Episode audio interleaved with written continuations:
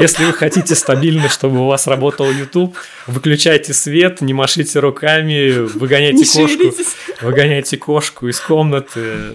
Э, реально с восьмью ядрами такая биглитовая система давала производительность ниже, чем с четырьмя ядрами. Можно ли писать операционную систему на C++?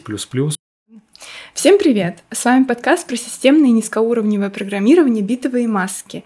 И сегодня, к сожалению, только один ведущий, осталась только я, Лена Лепилкина. Антон э, в этот раз пропускает но он обязательно к нам вернется в следующий раз. А, ничего не поменялось, а, мы так и работаем в Синтакоре, а в записи данного подкаста нам активно помогают наши коллеги из компании Ядро.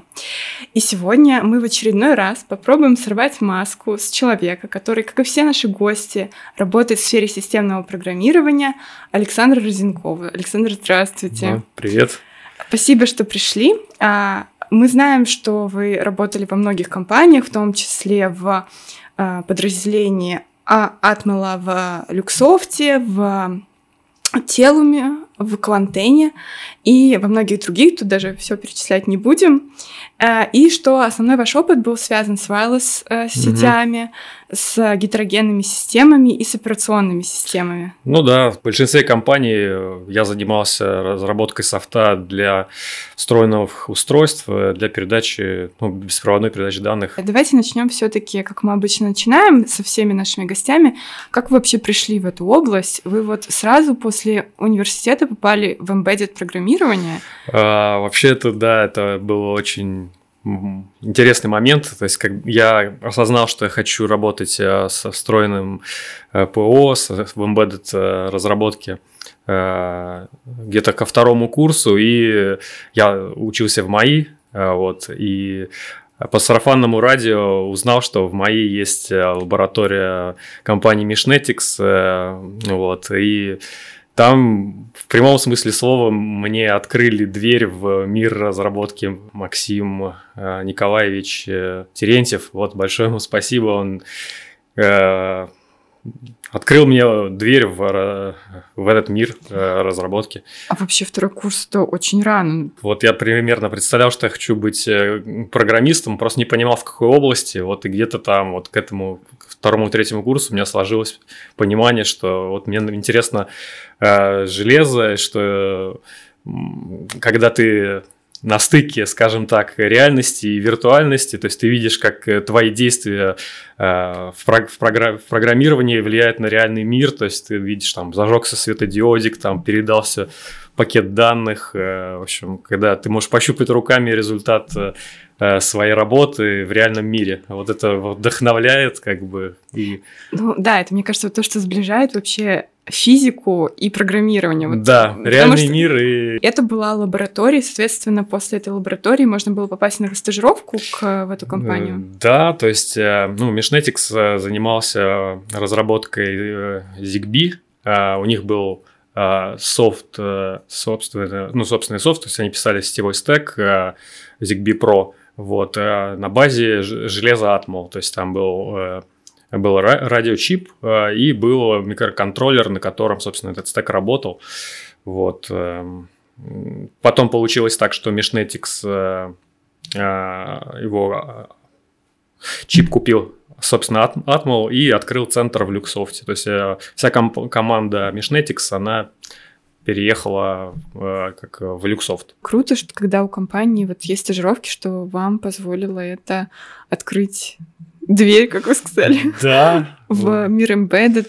Э, а вообще сейчас вы как-то связаны с образованием? Там тоже следите за стажировками? А, ну вот, кстати, я слышал, да, что в компании Синтакор и ядро действительно во многих вузах у них есть э, лаборатории, и они участвуют вот э, в, в образовательном процессе, возможно, даже какие-то темы там есть.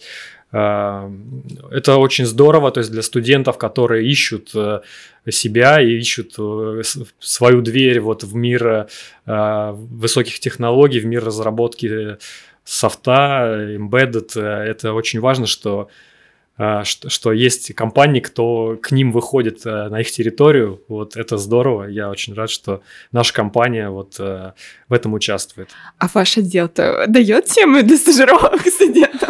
Мы найдем, мы найдем, точно. Ну, давайте, раз мы вот так уже затронули ZigBee, это сетевые протоколы, да, то есть да. это очень интересная тема, потому что, наверное, сейчас ну, у большинства людей есть Wi-Fi роутеры, никто не представляет жизнь там без Wi-Fi, без Bluetooth, но при этом, ну, мне кажется, мало кто может похвастаться, что он знает в деталях, как оно все внутри работает. Вот, поэтому давайте вот сейчас как раз поговорим про сетевые протоколы. Их существует огромное количество, ну, по моим ощущениям, там, по воспоминаниям из университета.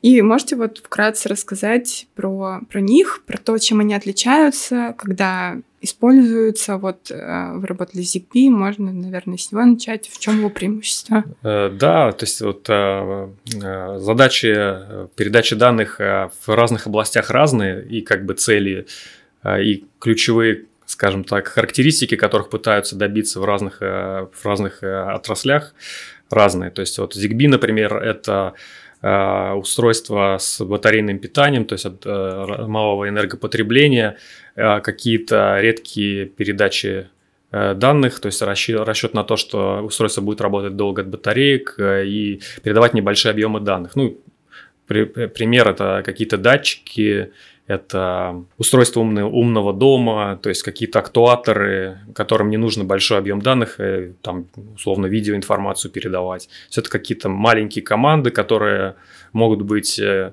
инициированы в том числе, например, были такие приложения, как э, а, устройство, например, выключатель и лампа, как их связать без проводов. Когда человек нажимает на выключатель, его вот энергия, вырабатываемая при, при нажатии на кнопку, ее достаточно, чтобы проинициализировать чип, отправить короткий пакет на включение, вот, и при этом даже не нужна батарейка, по сути, то есть достаточно энергии нажатия для того, чтобы произвести коммуникацию. Да, на другой стороне этого этой, этого всей беспроводной экосистемы можно представить Wi-Fi, где основной, основной сценарий – это большие объемы данных, э, гигабиты информации, э, много пользователей одновременно. Э, ну и сейчас вот актуально тоже низкая, низкий отклик. Вот, то есть э, в этой... В Низкий этой... это в смысле... Э, низкая, низкая скорость. Э, низкое, э, мал, малое время отклика. Ну, то есть быстрый отклик. У меня ощущение, что там тьма протоколов, угу. тьма стандартов, и они вообще конкурируют между собой, или это вот прям такая шкала, на которой можно четко разделить. Ну вот если мы берем Wi-Fi, э, то там скорее эволюция по с каждый следующий стандарт он добавлял пропускной способности, основная как бы цель была увеличить пропускную способность. То есть да, изначально мы знаем, там в начале 2000-х появился а, стандарт там А и Б, а, у них был до 54 мегабит пропускная способность позволяла ну, какие-то там смотреть условно видео э, в низком разрешении. Вот. Э, дальше приложения усложнились, то есть ну, появился запрос на передачу э, высок, видео высокого разрешения. Где-то к концу нулевых э, появился стандарт N, э, который уже позволил э, увеличить скорость э, там условно до 400 там 500 мегабит в секунду. То есть у нас, если вспомнить то время, э, даже по проводам не было таких скоростей. Да, я хотела сказать, что у меня только компьютер появился в середине нулевых, интернет, да, еще по телефону вот это все. Да, то есть, ну вот, а стандарт, тем не менее, уже шел как бы впереди и э, правдами и неправдами пытались отодвинуть вот ограничения, которые э, не позволяли передавать Э, на таких скоростях. То есть изначально шел запрос от рынка, и технология развивалась, чтобы удовлетворить вот э, пользователей. Вот. А вот как раз у меня все такой вопрос был, вот этих вроде тьма стандартов, кажется уже как будто э, вообще там можно что-то еще новое придумать? И, и, есть ли там вот простор для создания творчества, и в целом можно ли уже вот во многих стандартах достигнута какая-то предельная скорость, там, не знаю, просто по физическим каким-то характеристикам уже, например, дальше разгонять невозможно? Или нет? Или еще можно? А, ну, пытаются найти лазейки, да. То есть вот а, в чем а, именно ограничения в беспроводной области, да, у нас есть определенный набор частот, на которых может работать оборудование, то есть мы не все частоты можем занимать, обычно выделены вот 2,4 диапазоне, есть полоса, в которой можно работать обычным устройством. Вот. Э, Причем там довольно много разных стандартов работает на этих. На 2.4 работает у нас и Wi-Fi, и ZigBee, и Bluetooth. Э, это создает определенные проблемы, когда взаим... много устройств работает одновременно.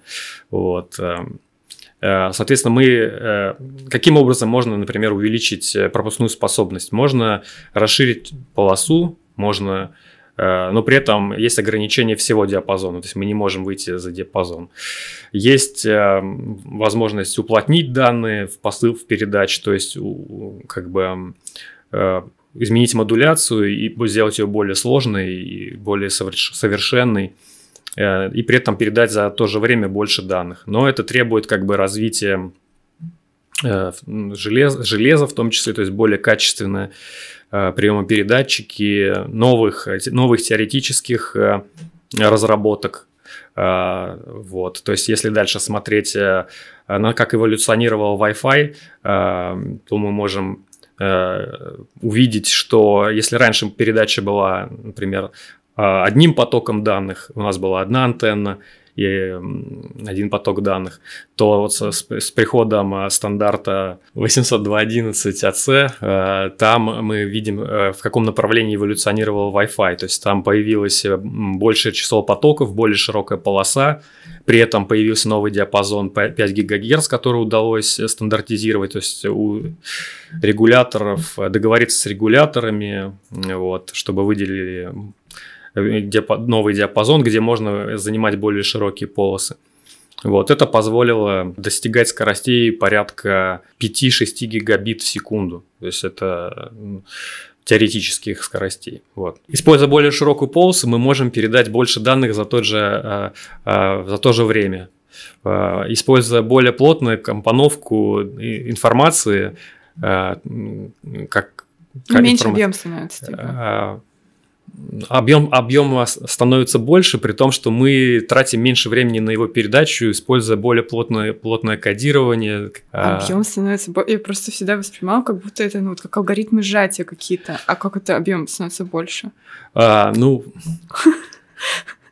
Есть разные, разные способы модуляции сигнала. Информация, которая изначально мы можем представить ее в, бай, в набором байт, она а, каким ну, специальными алгоритмами превращается а, в радиочастотные колебания.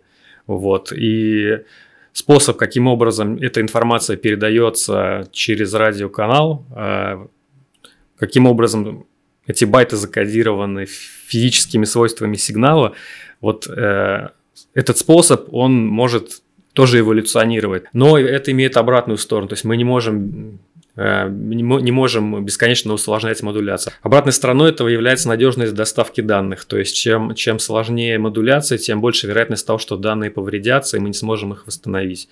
Поэтому э, придумывают э, разные алгоритмы более надежной передачи данных. Сейчас, если у кого-то что-то отваливается, все сразу в панике. А что влияет вообще вот на устойчивость сети? Связь теряется, потому что происходят э, коллизии в сети, потери пакетов. Э. В случае беспроводных сетей у нас нет физической линии, по которой мы можем э, синхронизировать доступ устройств к среде. Поэтому используются разные хитрые механизмы. Например, устройство может, может начать слушать эфир, просто слушать энергию на канале, чтобы понять, есть ли кто-то передающий рядом устройство. Э, если в течение какого-то времени, обычно оно случайное, э, вот такое устройство не находит передающую, переда... другое передающее устройство, то оно считает, что, что эфир свободен и начинает передавать. Вот, соответственно, у разных устройств вот это время ожидания разное, оно случайное, и таким образом устройство разделяют доступ, временной доступ к каналу. Если вдруг случается так, что устройство, два устройства в сети начинают одновременную передачу, то, соответственно, их сообщения накладываются друг на друга, возникает коллизия в эфире, данные бьются у обоих устройств, соответственно, нужен механизм, по которому мы сможем понять, побились эти данные э, или не побились. Вот э, следующий уровень, э, так называемый MAC уровень, Medium Access Control, он как раз, э, его задача э, заключается как раз в организации э, доступа к среде и к контролю успешности доставок на таком вот уровне среды. То есть есть специальные пакеты, так называемые подтверждения, acknowledge, которые при успешном получении пакета адресат должен будет отправить нам, вот, и получив такой пакет, мы понимаем, что адресат нас услышал, что мы не налетели на другое устройство в сети, данные не побились, передача успешно дошла. Вот. Э, соответственно, если мы не получили такое подтверждение, то MAC уровень понимает, что данные не были доставлены, э, и он может организовать некоторое количество пере, переотправок. При организации переотправки данных нам опять нужно пройти процедуру доступ к эфиру, то есть опять послушать эфир, что там нету устройств. То есть вся, вся это, весь этот алгоритм, он повторяется заново. Вот. Ну, выглядит как будто очень долгий процесс, то есть это очень эффективно реализовано. Когда время доступа устройства критично, э, нам необходима более строгая схема, чтобы мы могли обеспечивать э, э, контролируемое время доступа время, время передачи информации тем или иным устройством. Да, в, это, в этом случае в сети необходимо задающее устройство, координатор, который будет э, сообщать, э, в, ну, который распределит время, время выхода в эфир для каждого устройства. То есть будет э, нек, некая шкала времени, и каждое устройство будет знать, что оно выходит, э, должно выйти в эфир э, вот в такой момент, и, и осуществлять передачу не дольше такого времени. Координатор сформирует временные слоты для каждого устройства, распределяет их во времени, и таким образом устройства не пересекаются в момент передачи, и, соответственно, это обеспечивает э, заданное время доступа э, в эфир и передачи информации. Ну, это прям похоже на планировщик э, задач в операционной системе. Да, очень, очень, очень, очень, очень хорошо пересекается. На тему как раз коллизий и на тему устойчивости сетей была веселая история. А, значит, как я говорил, вот на 2.4 диапазоне у нас он сильно нагруженный, а, и там присутствует не только Wi-Fi и Bluetooth, э, но, казалось бы, не, неожиданные вещи, например, э, флуоресцентные лампы. Э, они дают определенный эффект, тоже работают, работают на этой частоте, они дают определенные помехи. И, например, мы шутили между собой, что в темной комнате Wi-Fi работает быстрее. Вот. То есть абсолютно с неожиданных сторон возникают эти помехи. Вот. Э, микроволновые печи тоже. Кто-нибудь пошел на кухню разогреть себе э, обед, и у тебя фрупут упал там, на 20%. Э, так как мы используем технологию бимформинг, когда луч... То есть изначально пространство сканируется специальным пакетом, мы определяем, э, как, каким образом наш слышит устройство на принимающей стороне, формируем определенную модель канала и максимально эффективно стараемся передать данные э, на то устройство. Э, э, вот. Таким образом, если канал часто меняется, то наше ожидание от него становится не, неправильным. В чем это выражается? Человек, например, ходит, машет руками в комнате, или там кошка пробежала, канал поменялся. Это уже настолько влияет? Да. Канал есть, поменялся, короче... фрупут упал, все, пользователь, э, у пользователя начал тормозить YouTube. Ничего себе, то есть у итальянцев интернет работает медленнее с их вот этими вот... Да, если вы хотите стабильно, чтобы у вас работал YouTube, выключайте свет, не машите руками, выгоняйте не кошку, шевелитесь. выгоняйте кошку из комнаты, вот. Ну, как-то я не замечала. У меня вроде Wi-Fi работает нормально даже. Я вот эмоционально, у меня обычно вот это все. Все всегда вот так. Да, просто на самом деле таких скоростей типа там гигабитов для пользовательского опыта, чтобы смотреть видео, его, их, ну, такие скорости нам сейчас э, и не нужны, по сути. Вот. Но маркетинг делает свое дело. И, естественно, первая компания, которая налепит наклейку 4 гигабита, 5 гигабит э, на свое устройство, оно сможет продать э, больше. Больше, да. И дороже. И, дороже. Все как все любят. Вот. Куантенна есть... была прям, прям э, очень любила большие фрупуты. Значит, она разрабатывала... Первой была компания, кто разработала восьмиантенное устройство. Может, не первая?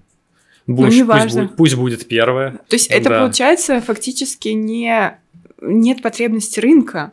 Нет, нет потребности реальной у пользователя, он не отличит э, свой опыт э, э, ну вот я как про себя, как пользователь обычный Wi-Fi, я не отличу пропускную способность 100 мегабит от 4 гигабит, просто потому что тот контент, который я смотрю, вполне себе влезает в эти 100, в 100 мегабит. Вот. А то есть, получается, все ради вот маркетинга? Да, маркетинг э, удивительно, ну, мое понимание, как я это вижу, действительно, да, что маркетинг задает э, какие-то недостижимые новые границы, красивые цифры, и за ним технология бежит, как бы пытается решить ранее нереша... нерешаемые проблемы. Вот, кстати, еще интересно насчет технологии Wi-Fi. Есть такая уже более совершенная технология, так называемый мульти-юзер майма.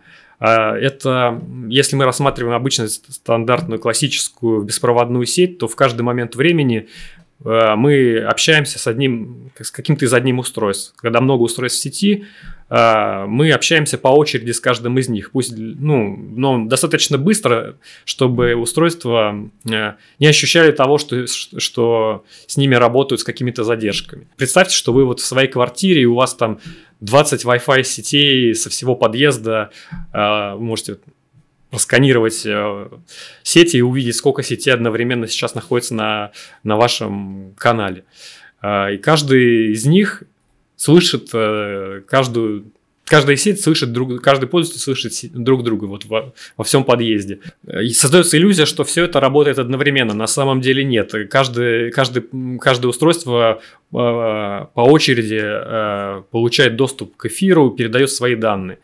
Э, но э, что позволяет новая технология мульти-юзер майма? Она позволяет э, сформировать такую картину сигнала, как мы и говорили, что первоначально все, все пространство между приемником и передатчиком сканируется и э, создается модель канала. Когда у нас присутствует в сети два пользователя, на которые одновременно два или больше, до четырех пользователей, э, на которые одновременно имеется информация для передачи. Например, вы смотрите YouTube, и э, в соседней комнате кто-то из ваших друзей тоже смотрит на YouTube или смотрит YouTube или серфит в интернете то ваш э, роутер, э, он имеет э, информацию одновременно для вас и для вашего вашего друга. Происходит сканирование пространства, э, устройство вашего друга и ваше устройство отвечают роутеру. Они сообщают о том, каким образом они слышат э, сигнал с вашего роутера, и роутер может э, сформировать передачу таким образом,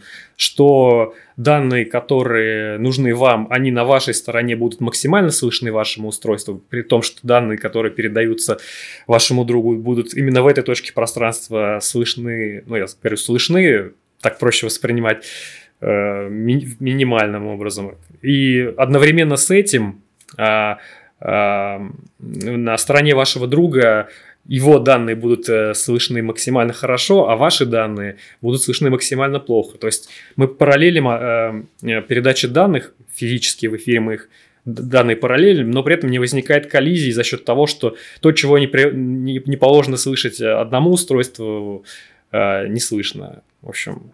А не слышно или слышно хуже? Нету тут риска, а... типа, вытянуть вот эти вот плохие данные, типа, да. и прослушать э, друга? Да, это будет называться коллизией. То есть мы, мы не можем восстановить э, хорошо сигнал э, в случае как, ну, определенных обстоятельств, недостаточно хорошая модель канала, или там в случае определенных физических причин невозможно идеально сформировать вот идеально чистый сигнал в одном точке пространства и всегда присутствует какая-то какая-то, какой-то микс сигналов. И, э, но есть алгоритмы, которые вы, выделяют э, нужную часть. То есть мы с помощью алгоритмов можем выделить э, максимально сильный сигнал и таким образом избежать коллизий. Это позволяет вот удивительные вещи, то есть позволяет действительно физически одновременно передавать данные на разных пользователей и при этом не получать коллизии. То есть это вот фактически сейчас передовая мысль, которая есть, да, в wireless-системах. Вот типа вот этот протокол. Да, но опять же, это не самая современная технология, то есть эта технология уже 10 лет, пусть она, то есть разработка... Древность, просто древность. Да, разработка стандарта, она идет далеко впереди, то есть э, реально устройство появляется с задержкой лет, я бы сказал, в 10. То есть вот, э, то есть технология э, уже давно ушла вперед, э, а мы только начинаем в России, это, скажем, даже может быть больше, чем 10 лет отставания.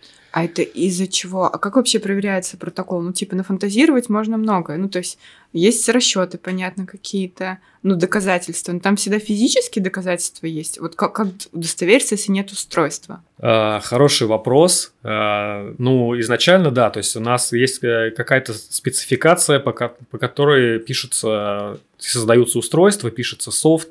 Обычно это описание протокола. Есть э, первопроходцы, которые Э, создают устройства и софт, э, соответствующие этой спецификации, и можно э, значит, передать эту технологию, этот набор, то есть железо и софт в какие-то дома, которые проводят тестирование оборудования, спецсертификационные какие-то центры, test house ы. А то есть, получается, все-таки есть устройство. Вот когда стандарт выпускается, все-таки есть этот какой-то golden unit. А, да, самые первые разработчики, кто быстрее всего реализует ту или иную фичу, он становится как бы golden unit. Test house ы сами заинтересованы, чтобы находить а, себе таких такие компании, такие устройства, которые позволят им открыть новую ну, сертификацию на каких-то новых э, стандартов, новые направления. Вот. И том числе это заинтересованы, пользователи тоже в этом, производители тоже в этом заинтересованы, так как это позволяет быстрее привнести устройство на рынок, и эти устройства будут работать правильно между собой. То есть часто вот interoperability это э, тоже проблема, потому что каждый реализует по-своему. Да, действительно, есть некоторая пропасть между теорией и практикой, которая реально м- пользовательский опыт отражает пользовательский опыт, и компании, которые выводят продукты на рынок, вносят какие-то коррективы и направляют спецификацию. Например, у меня был опыт вот а, работы с компанией Philips, они а, производили беспроводные лампочки, вот Philips Hue, вот. Они лидеры рынка, и это их ну, очень важная часть их бизнеса. И э, в начале десятых годов они вот э, э, начали активно влиять на стандарт ZigBee, и э, предлагать свои решения для использования ZigBee. Вот. И это привело, привело к тому, что, например, спецификация там ZigBee Light Link, она, по сути, представляла собой изначально было проприетарное решение Philips на, на основе технологии ZigBee, Э, и какие-то решения, которых не было в стандарте, они стали стандартными в новой, в новой спецификации. То есть это был какой-то лидер, который продвигал свой, свой продукт и влиял на стандарт. В итоге все, все пошли за ним и как бы реализовали это таким образом, так же, как вот э, реализовал это изначально Philips. То есть у нас даже в лампочках. Даже в лампочках. Есть уже. Ну, это вообще интересно. А вот, вот этот вот бум с Internet of Things, вот с умными домами, вот это все просто, э, ну, мне кажется, этому буму уже лет 10, и вот а, меня часто вот спрашивают те, кто, ну вот, а что там такого? Ну вот, ну вот датчик купил на Алиэкспресс, поставил, у меня шторка открывается там, ну что там за программу нужно написать? Ну типа, если там света на датчике больше стольки-то, то открываем. Ну, как бы, а реально ли это сложное программирование вот, вот в этой области? Вот оно насколько, в чем там сложности такие? Ну, здесь как раз э, хороший пример, то есть с точки зрения пользователя действительно что-то очень простое, типа там, если уровень света такой-то на улице, то открой, открой мне жалюзи. И, то есть это достаточно простое и понятное пользователю. Пользователь может почувствовать себя таким э, богом. Богом, да. То есть э, неподготовленный человек может э, действительно разработать какое-то, ну, какое-то поведение в рамках умного дома без проблем, но на самом деле под, э, под всем этим э, достаточно, достаточно сложный софт, то есть вот чтобы переда передача прошла между вашим пультом и приемным устройством, э, необходимо пройти долгий путь, э, разработать железо, разработать стек протоколов, сертифицировать, пофиксить баги. А как вообще, кстати, дебажится вот это все? Когда даже если вот кошка может там пробежать и все испортилось.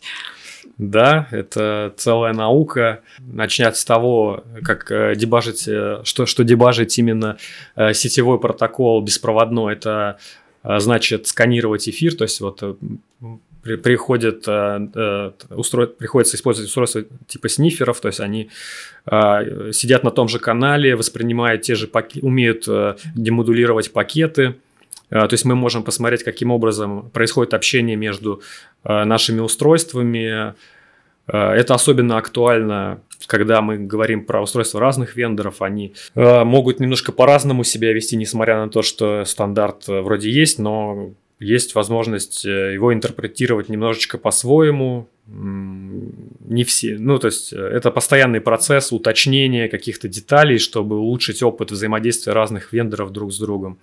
Вот. Соответственно, мы есть как я уже говорил, есть э, э, golden юниты, есть тестовые, тестовые вектора, которые эти golden юниты умеют воспроизводить. Мы можем убедиться, что наше устройство правильным образом ведет взаимодействие, проходя определенный набор тестов, э, который доступен вместе с поставщиками вот этого тестового оборудования. Вообще интересно, то есть у вас, получается, есть типа тесты, которые идут вместе с протоколом. Это вот как у Java, у нее есть спецификации, вот типа, чтобы виртуальная машина там проходила. Угу. То есть э, нужно, чтобы она пришла вот эти тесты. Да, есть нечто подобное вот в беспроводных сетях. Э, то есть э, снифер должен увидеть э, определенную правильную последовательность пакетов в эфире, после чего загорится красивая надпись, что тест прошел или он не прошел. Если он не прошел, то мы начинаем анализировать трафик, читать стандарт, добиваться успешного прохождения теста. Вот. А как вообще дебаж? То есть э, это какие-то логи скидывать? Ну просто там же дебаггером-то не, не подлезешь. Да, то есть э, сначала понимаем, в чем ошибка э, логическая. То есть, например, не хватает какого-то пакета или он, его, он сформирован неправильно. Дальше идем уже закапываемся в софт, смотрим, каким образом этот пакет формируется, находим ошибку в софте, вот, правим ее. Для этого используем стандартные подходы. Вот в Embedded, как и в обычном программировании, все в этом плане доступно. То есть у нас есть, э, несмотря на то, что вроде мы работаем с железом, э, среды программирования типа Eclipse э, умеют, используя, используя отладчики специальные, то есть это JTAG, он, он позволяет получить иллюзию того, что мы отлаживаем программу обычную. Разница от отладки каких-то embedded приложений э, на высоком уровне практически ничем не отличается от, разраб... от отладки обычных приложений. Все гораздо интереснее, когда железо... С каким-то багом? Да, само еще? Да, когда само железо с каким-то багом. То есть вот в чем в чем отличие embedded э, мира от э, высокоуровневого софта, это то, что не всегда железо ведет себя правильно, и вот здесь вот приходится уже опускаться ниже, смотреть э, с помощью осциллографов, смотреть с помощью каких-то анализаторов логических. А то есть это реально приходится разработчикам, которые работают с сетями, пользоваться. Да. Вы просто Никиту в прошлом выпуске спрашивали, а нужен ли паяльник хардверщиков? Да, еще как нужен, еще как нужен. Снифер видит только то, что реально вышел в эфир правильным образом, то есть он может раз, раз, э, разобрать пакет, который правильным образом вышел. Например, если произошла какая-то коллизия в эфире, мы это снифере никаким образом не увидим. Ну, либо увидим какой-то странный пакет, э, ну, можем и вообще ничего не увидеть. Как понять, что происходит в этот момент в эфире? Мы можем вот один из подходов, который приходилось использовать, это подключать э, Logic Analyzer и смотреть, э, как два устройства между собой общаются в эфире, временные диаграммы выхода сигналов в эфир. Также можно дополнительные сигналы вывести, например, на, на ножки микроконтроллера, например, чтобы сигнализировать какие-то состояния софта, если это очень требовательно к, времени, к логи отладки это не всегда применимо, когда что-то происходит достаточно быстро. То есть мы пока мы в этом случае удобно как раз э, в реал-тайме снимать сигналы и проверять, соответствует ли то, чего мы видим, нашим ожиданиям. Часто это позволяет увидеть э, очень сложные проблемы, э, связанные там с небольшим смещением сигнала во временном домене.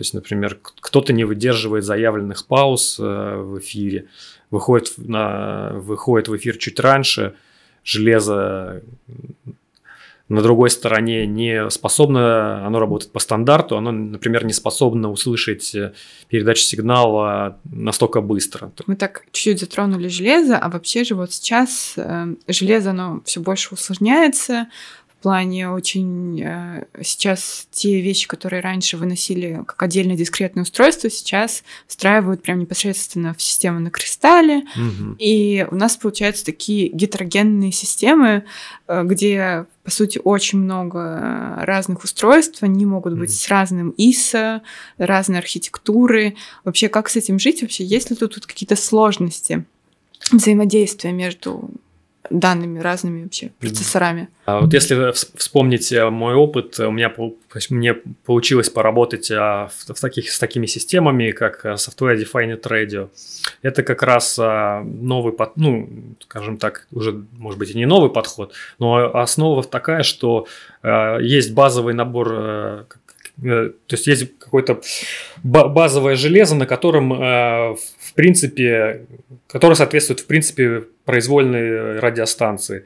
То есть у нас есть, что в такую произвольную радиостанцию в общем, в общем виде входит? Это какой-то набор э, ядер э, application уровня, то есть там, где у нас будет работать Linux, э, будет работать какое-то пользовательское приложение. Есть э, набор ядер специфичных э, для расчетов каких-то оптимизированных, то есть э, DSP ядра это Digital Signal Processing, э, специальные ядра, которые адаптированы для работы с математическими операциями, какими-то расчетами, вычислениями, матриц, матрицами и так далее. Есть э, блок FPGA, который позволит дать определенный уровень гибкости в какой-то набор усилителей, которые уже Э, цифроаналоговых преобразователей, аналогово-цифровых преобразователей, то есть тот, э, тот тракт, который, в принципе, будет, э, задача которого будет формирование физического сигнала, прием физического сигнала. Что это позволяет сделать? Это позволяет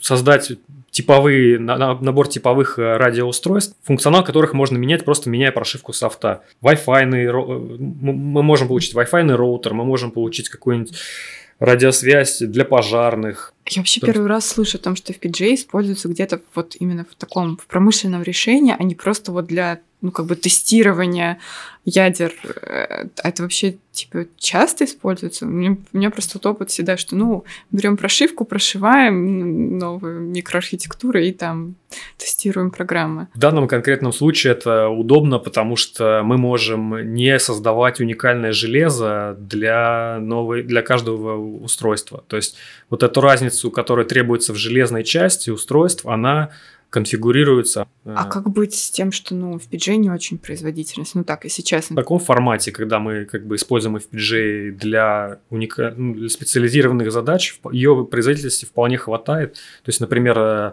модуляцию реализовать на, на FPGA модуляцию э, сигнала, модуляцию, демодуляцию сигнала, э, расчет каких-то матриц, формирование частей этого сигнала, которые будут потом Э, цифроаналоговым преобразователем воспринято правильно.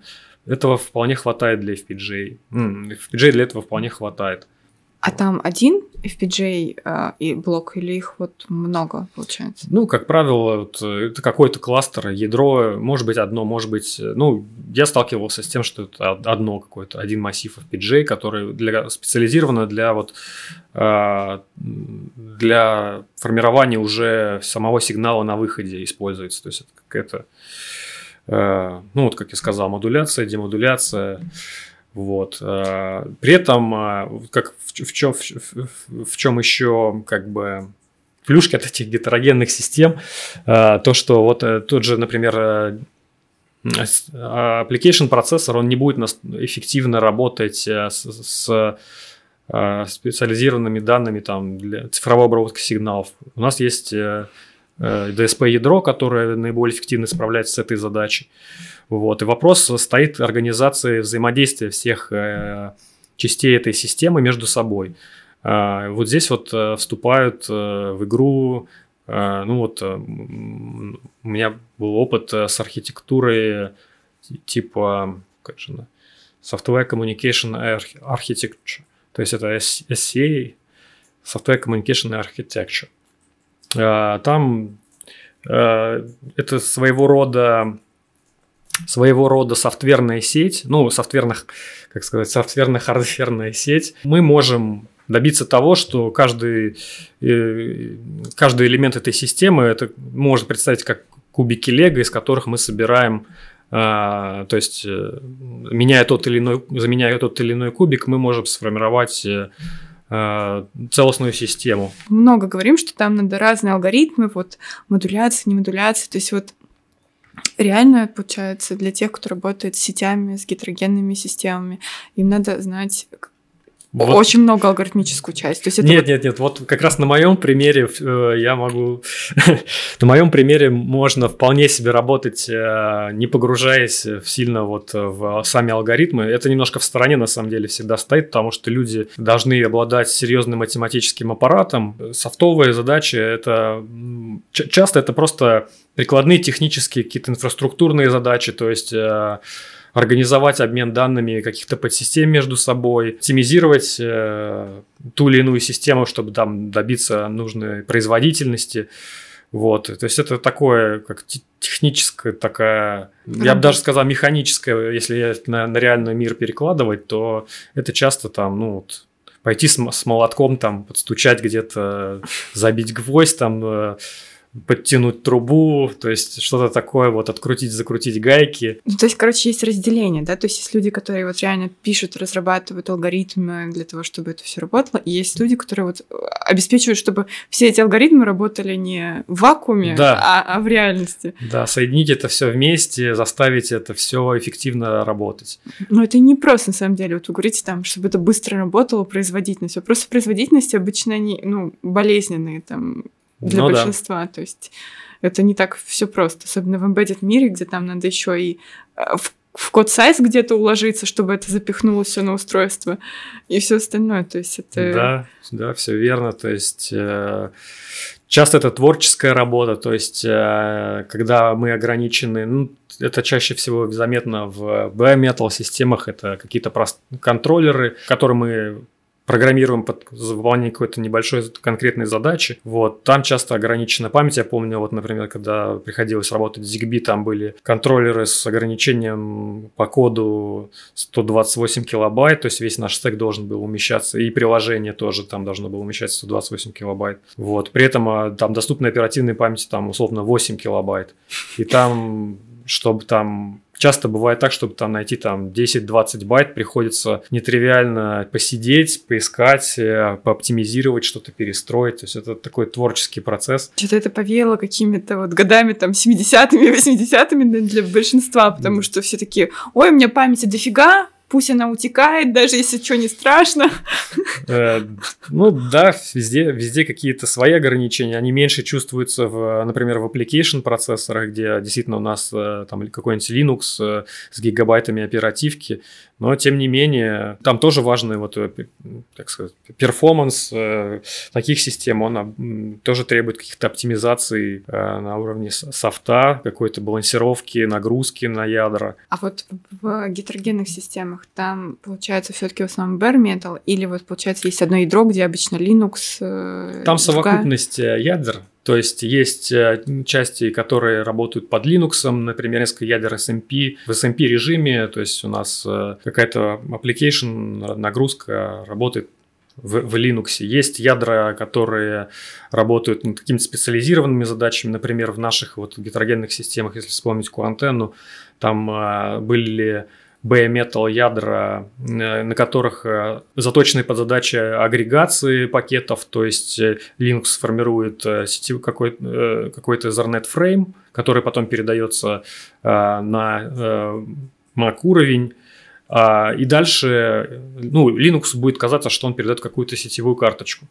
Вот. А на самом деле это все передается в драйвер, который взаимодействует с, нашей, с нашим Mac уровнем, который сформирован на нескольких ядрах, а, на которых, как я говорил, bare metal – система, вот, э, например, через PCI. Соответственно, нам надо забрать эти, этот пакет, э, подождать, э, например, потенциально могут прийти новые пакеты, которые мы более эффективно скомпонуем в общую, то есть что такое агрегация Wi-Fi? Это когда мы пытаемся за одну посылку отправить э, не, не один пакетик данных, а мы, мы можем, например, чуть-чуть подождать и набрать 10 таких пакетиков и за одну посылку отправить все 10. Не ради каждого маленького пакетика бороться за выход в эфир, вот. А мы можем подождать, пока этих данных наберется даже, может быть, несколько мегабайт, и потом побороться один раз, отправить несколько мегабайт. А вот если мы как раз говорим, что вот разные, э, на разных ядрах работают разные системы, ядра а, могут быть разные архитектуры, то есть у них разные ISO, плюс, получается, они как-то должны взаимодействовать, а, системы, которые на них работают, через API какой-то. Да, интерпроцессор communication. Вот. Это механизмы взаимодействия между, между ядрами. То есть в целом все ПО, которое работает там, должно поддерживать Э, именно такое взаимодействие? Ну, мы можем определить физически, каким механизмом будем пользоваться. Например, э, будем общаться через общую память или будем общаться там через какое-то железное устройство, ну, допустим, я не знаю, может быть, там какой-то mailbox, который мы будем писать э, с одного ядра и потом через прерывание сигнализировать нашему соседнему ядру, что вот для тебя есть данные, начни туда читать. То есть мы, мы определяем механизм взаимодействия, и потом этот э, механизм реализуем на том или ином ядре. То есть, например, на Linux у нас будет драйвер там, этого mailbox, э, и на ответном части, например, там будет какой-нибудь э, и в нем там будет свой драйвер. Вот, при этом они будут абсолютно независимо работать между собой, никак не связаны, но вот определенным правилам будут Э, организовывать э, передачу данных. То есть нельзя, например, чтобы а это было не, не как-то не, не упорядочено. То есть, когда они могут, например, одновременно писать в эту память э, или читать не вовремя. То есть, это все вот решается на уровне вот IPC, этого механизма взаимодействия. Так немножко стоит а, стороной ARM Big Little – Угу. Вот он такой интересный в плане, что там все на армии. Угу. Да, то есть, как бы тут, получается, могут быть вообще разные архитектуры. А это настоящая гетерогенная система, или вот это уже что-то такое. И э, э, позволяет ли вот такое решение, когда все на одной архитектуре, э, фактически решить какие-то проблемы. Идея ARM Big Little в том, чтобы попробовать э, снизить энергопотребление в ситуации, когда мы можем когда это, когда это возможно. Что такое Little? Это два, э, два да, некоторое количество маленьких ядер, а, которые более низкопроизводительных ядер, но с э, низким и с, и с низким энергопотреблением. И есть набор производительных ядер, но которые потребляют больше. Вот. И задача планировщика операционной системы входит понять, в какой момент можно перекинуть нагрузку на низкие, на, на маленькие ядра, при этом снизить энергопотребление, вот, и при этом, ну, чтобы пользователь не почувствовал каких-то неудобств, вот. А вот на раннем этапе, когда этот чип только появился, Э, вот я тогда был в компании Samsung, э, нам это как раз был чип от Samsung, и нам необходимо было подчинить большую беду, то есть э, реально с восьмью ядрами такая биглитовая система давала производительность ниже, чем с четырьмя ядрами. Все, достигли предела? А, просто планировщик Linux на тот момент не умел, не умел правильно вот распределять нагрузку, идентифицировать ее.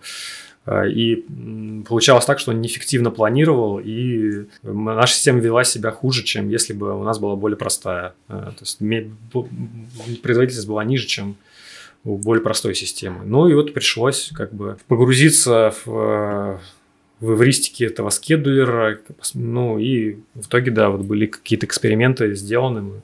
То есть это как раз софтверная часть тут решает, насколько эффективной будет система, а не хардверная, да, сути. Да, то есть вот балансировка и миграция процессов, э, понять, какой процесс э, куда смигрировать без потери user experience, это вот задача как раз э, планировщика, программиста, вот здесь, здесь, как вот мы говорили, если а, задачи, которые еще не решены, вот они так или иначе вот всегда возникают. То есть появляются новые, новые, новые, какие-то use cases, и приходится адаптировать уже, казалось бы, давно работающую хорошо систему вот к, новых, к новым условиям, чтобы она а, могла себя показать фиксивно. Ну, а вот раз мы так затронули операционные системы и планировщики и все остальное, а, мы знаем, что вот вы сейчас работаете в Синтакоре в отделе команде операционных систем. Вот э, тоже очень интересная тема в плане, э, наверное, не очень, ну, не все точно знают, где вообще заканчивается железо, начинается вот ответственность операционной системы. Вот э, где тут проходит граница, что вообще лежит вот в устройстве операционной системы, mm-hmm. что в ядре, что за что отвечают драйверы. То есть все это знают примерно, но, наверное, какого-то прям идеального понимания у большинства нет. А вот так вот в общих словах на пальцах можете нам объяснить? Ну, вообще, вот э, задача операционной системы, если простыми словами сказать, это просто разграничение и организация доступа к, к тому или иному ресурсу. Будь то какое-то железо, там какая-то карточка, там, будь то память, будь то ресурс э, ядра процессора. То есть э, наша задача, имея вот все разрозненные вот эти вот элементы, за которые но имеющие конечный, конечный какой-то ресурс, наша задача грамотно распределить этот ресурс между разными интересантами. То есть само по себе железо, оно как бы не может э, эту задачу решить, оно дает какой-то ресурс, правила распоряжения которым уже определяются программой. Вот, так. вот а в ядро операционной системы, получается, входит что, планировщик задач? А, ну, разный подход есть. Э, есть монолитные так называемые ядра, вот, например, Linux, э, когда все, все компоненты критичные для работы ядра, они втянуты в само ядро, и а, ядро защищает, э, ну, в защищенном режиме выполняет эти компоненты. Ну, там, например, сетевой стек, э, файловая система, планировщик, э, драйвера, сетевые какие-то стеки. Это все компоненты, которые, например, в монолитных системах, они выполняются в контексте ядра неотделимо от него, сборки самого ядра, э, как бы в этот момент уже известно, какие компоненты будут э, присутствовать. Возможно, конечно, что они не сразу все запускаются. То есть в Linux э, есть механизм модулей, когда мы можем подключать в, в рантайме тот или иной драйвер, модуль и так далее. То есть не обязательно, чтобы они все одновременно работали. Но при этом есть вот градация того, что доступно пользователю, по сути, это user space, какие-то приложения пользователя.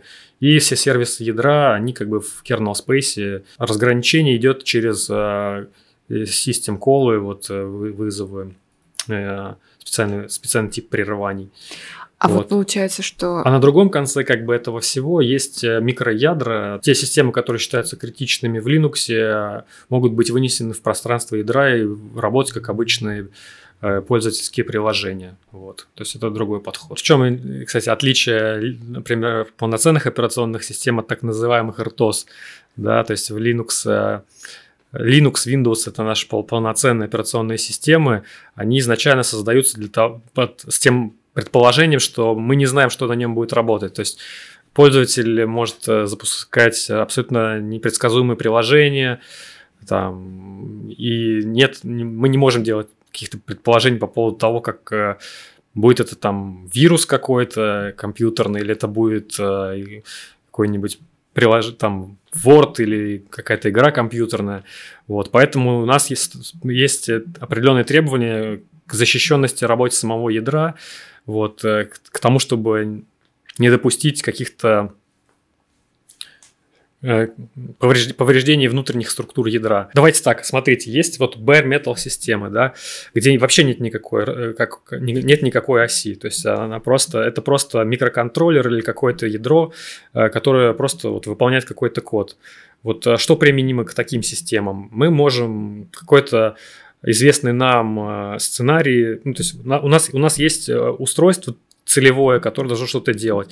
Мы вполне, вполне в состоянии спланировать, э, как оно должно работать, какие функции оно должно выполнять, и описать это какой-то монолитной программой, которая будет делать одну какую-то вот вещь, там, не знаю, снимать информацию там с датчика, посылать ее там по сети куда-то, э, используя там там ZigBee какой-нибудь протокол, э, будет там снимать там температуру и там актуализировать а, и, и запускать какой-нибудь двигатель, э, который там будет э, включать кондиционирование. То есть это какая-то узкоспециализированная задача, которую, в принципе, для, которая одна присутствует вот на, на нашем железе, и не нужно никакого планирования. То есть надо отдать ей весь ресурс ядра, и она будет э, выполнять свою, свою, свою, свои задачи. Как только появляется несколько потенциальных задач, которые потенциально могут э, выполняться параллельно, здесь вот уже начинает требоваться операционная система. То есть она будет э, распределять, она будет шарить ресурсы вычислительные ядра между разными задачами. И вот тут вот э, как бы появляется новая абстракция вот этой операционной системы, которая организует э, разделение вот этих ресурсов критических. Если этот ряд задач вполне понятен, опять же, то есть э, мы знаем, что это устройство, ну, какой-нибудь Wi-Fi, там, плохой пример, Wi-Fi роутер, там разные есть, но мы знаем, это количество задач ограничено, они нам известны, и мы знаем, что там нет никакого злоумышленника, который будет пытаться там одной из задач нам что-то сломать. В принципе, нам не нужна система общего назначения, мы можем использовать э, RTOS, типа FreeRTOS или Zephyr, где планировщик э, э, даст временные квоты той или иной задачи, вот, мы можем оптимизировать Э, мы более глубоко погружены в сценарий, мы можем оптимизировать э, ресурсы, выделенные оптимизировать выделение ресурсов для той или иной задачи, приоритизировать ту или иную задачу. Как только появляется вариативность и когда пропадает знание о том, что будет запускаться э, в, в окружении, тогда нам встает вопрос вот уже полноценных операционных систем – типа вот Linux. А то есть получается, что главное отличие всех ртосов от Linux, что у них там более упрощенный планировщик. В RTOS более простое окружение, потому что э, мы знаем все, все, на, все, все на, мы, зата, мы ее затачиваем под определенную э, под определенный use case. Если там много задач, то мы их все знаем, какие они будут. Мы сами их, э, сами их туда как бы Запушим. Деплоем как бы в этом окружении. То есть это автономная система с набором задач, которые всегда известны в, в момент сборки, э, с оптимизи... оптимизированные программистом, организов... и с, взаимодействием организованным программистом пользователь не предполагает, что пользователь будет с этим взаимодействовать э, на, на, на уровне программ. То есть задача планировщика у Зефира, ну то есть там попроще в плане, что... Они, они, они аналогичны задачам планировщика Linux, ну с точки зрения того, что, это, что, что нужно... Разница в том, что задачи, которые выполняет э, Linux, это задачи самого ядра плюс задачи пользователя, которые, ради которого вообще все это строится. А задача RTOS – это задачи самого ядра плюс какие-то специализированные задачи целевого приложения. То есть там нету пользователя, нету, нет, нету человеческого пользователя, который будет приносить в эту систему рандомные программы, запускать их в невероятных каких-то сценариях не предполагается участие пользователя вот как э, какого-то фактора вариативности во всем этом. Как главные ошибки. Да, как, как главного возмутителя спокойствия. А, вот я просто думала, что реал-тайм системы тут как раз именно гарантия выполнения за кон- конкретное время, как бы должно быть. Ну, или, или не совсем так? В том числе и да. То есть, когда мы знаем, что за задача будет выполняться, мы можем э, мы, мы, мы можем определить э, ограничения по времени для этой задачи. То есть реал-тайм, он может быть одна секунда, может быть микросекунда. То есть все, все зависит от задачи, которая перед нами стоит. Реал-тайм задача должна быть э, выполнена в определенный срок. И после, если мы не укладываемся в этот срок, то э, задача считается проваленной, это может быть критично. То есть это может, например, какой-то кардиостимулятор, который не даст там импульс э, в нужный момент, и человек там не выживет. То есть э, бывает там мягкий реал-тайм, жесткий реал-тайм, то есть э, э но а вре- вре- время вот этого реал-тайма, оно для каждого, для каждого приложения, оно разное. То есть не обязательно супер быстро. Важно успеть в эту, в эту вот границу, которая определяется сценарием использования. То есть, то есть получается, что в реал-тайм системах в целом-то нельзя использовать, например, лог-фри алгоритмы, да, там какие-нибудь ну, потому что у нас там нет гарантии, что завершится через какое-то конкретное время. Э, ну, вот если мы... Ну, то есть задача гарантировать, э, э, гарантировать завершение, да, в какое-то конкретное время. Если наши механизмы даже там слог free там или какие-то то есть у нас должна быть какая-то предсказуемость. Если этой предсказуемости нету по той или иной причине, то нам это не подходит, конечно. То есть, если то есть это... параллельного программирования как такового там только wait-free алгоритмы какие-то вообще? А, ну, нет, мы можем а, жестко, жестко выдавать квоты на выполнение, например, а, а, планировщик. То есть как мы можем оценить, сколько, ну, исходя из, из того, что мы знаем, что это за сценарий, мы можем сказать, это оборудование работает столько времени. Мы можем заложить это вот как необходимый там минимум, э, как там квоту скедулера, который этой задачи конкретно будет выдавать вот столько времени и там... То есть мы можем заточить работу планировщика таким образом, чтобы вот критическая задача получала нужные ей ресурсы. Вот. И это мы вправе сделать, потому что мы знаем изначально, что в каком сценарии работает вот э, э RTOS-система, как бы, какой ее целевой use case. А в случае с пользователем мы этого не можем предусмотреть. А то есть э, все-таки получается, что главная цель у операционной системы, которая real-time, она обеспечить вот именно гарантировать а, работу задачи за фиксированное время, да? То есть ну, это вот ее ее основная. Э, да, успеть сделать э, задачу целевую задачу в отведенное время, в жесткое время, которое, ну это же если имеем в виду жесткий реал-тайм, потому что если если имеем в виду, ну как есть жесткий, есть э, мягкий реал-тайм. Если в случае мягкого реал-тайма, если мы не успели, мы можем повторить, например, попробовать еще раз, чуть позже.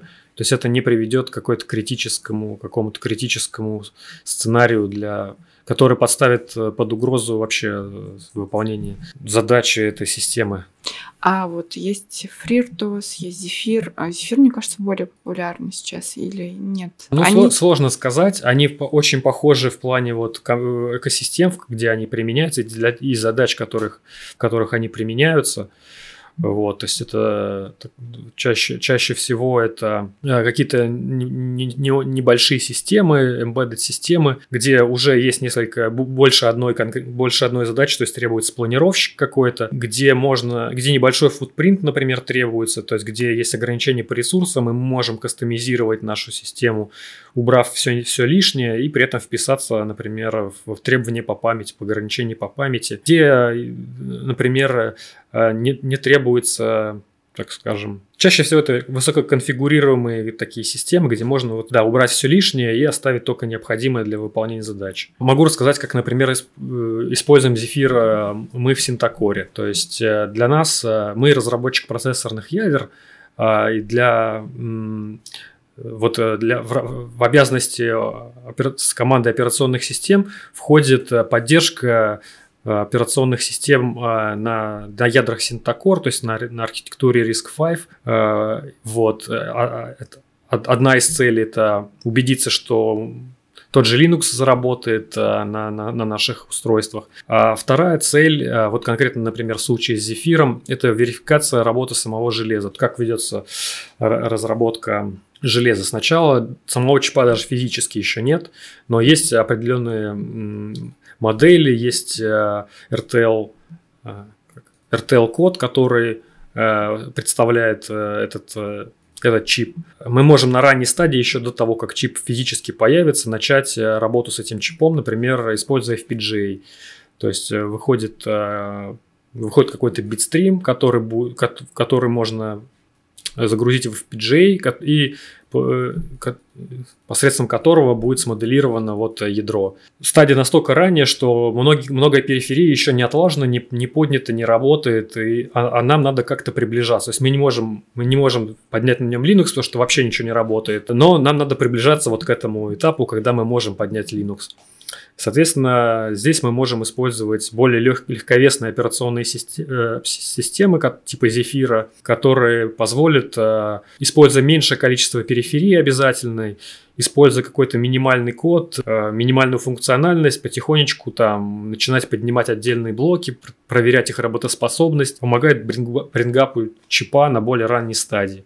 Вот. Ну, то есть просто потому, что ему меньше нужно целом. Да, потому что для... для... Все конфигурируется. Все, да, высокая, высокая степень конфигурации, небольшие требуемые базовые ресурсы. Так как у нас система многоядерная, то операционная система может э, и должна уметь работать э, со всеми доступными ресурсами. То есть э, иметь возможность задействовать все доступные ядра в идеале, при этом распределять ну, нагрузку оптимально, чтобы все доступные ресурсы были максимально эффективно, максимально эффективно использовались. Соответственно, чтобы организовать этот режим, вот когда под, од... под управлением одной операционной системы находится несколько ядер, а, ну, называется Symmetric Multiprocessing, SMP режим. Любой процесс может в любой момент э, присутствовать на любом ядре. Операционная система отвечает э, за консистентность э, данных. Процесс, в принципе, даже не знает, что он, на каком ядре он работает, как, как он перемещается операционной системой с одного ядра на другое. Такой вот механизм.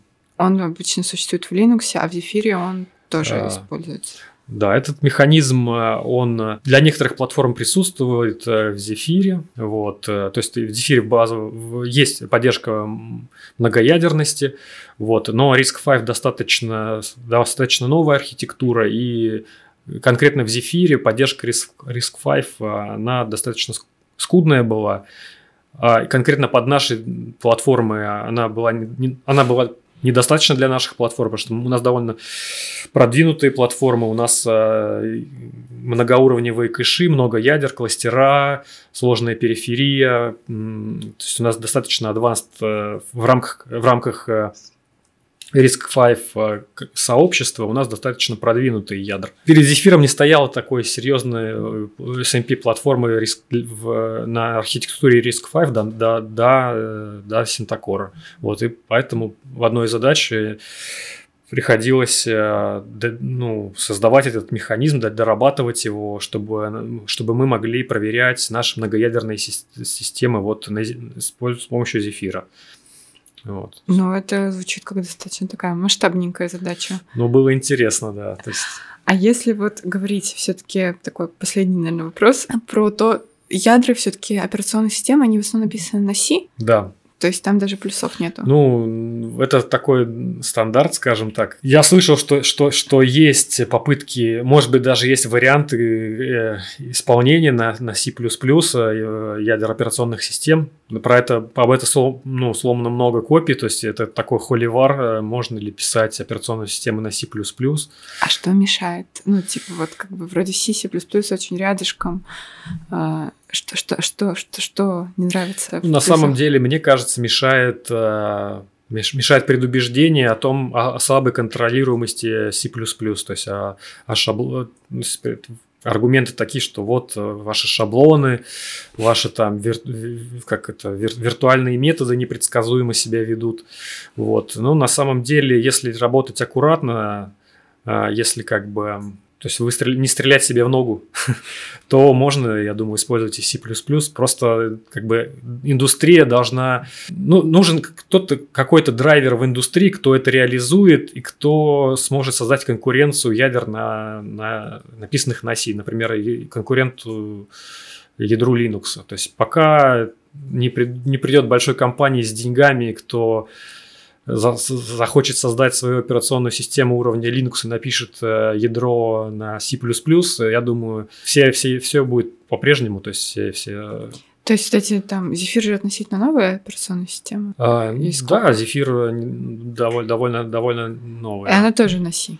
Да, Zephyr тоже на C. В общем, тут никакого. А вообще часто приходят люди и говорят, вот, давайте все перепишем на плюсы. Я просто помню, в прошлой компании работала, и там у нас был свой рантайм, и он был на плюсах. Так к нам приходили и говорили, давайте все перепишем на Rust. У вас рантайм на плюсах, вы это... вообще древние какие-то. Это Почему очень нельзя? интересная инженерная задача. Если под это выделить ресурсы, все только, только за. Вот у нас именно так и было. То есть у нас был, э, ну, на нашем последнем проекте мы делали Wi-Fi чип. Вот. Э, традиционно весь софт э, для Wi-Fi чипов наших был написан на C.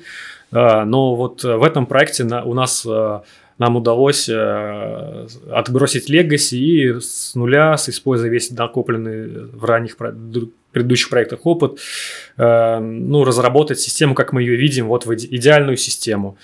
То есть там мы сами, сами были законодателями мод, и вот в том числе а, вполне себе получилось написать какие-то модули на C++ просто в качестве эксперимента. А, это, конечно, встречало сопротивление некоторое, но тем не менее показалось себя очень жизнеспособным и все получилось. То есть у нас соседствовали в нашей системе э, вот такие модули, написанные на C++ и на C. И, но, скажем так, политически, конечно, это все это было чисто интересная инженерная задача, и нам просто вот захотелось, э, и нам дали это сделать. То есть просто по фану мы вот... Э, Но бенефитов никаких это не приносит, самые ну, плюсы. Почему? Это довольно удобно. Э, Только приятно душе.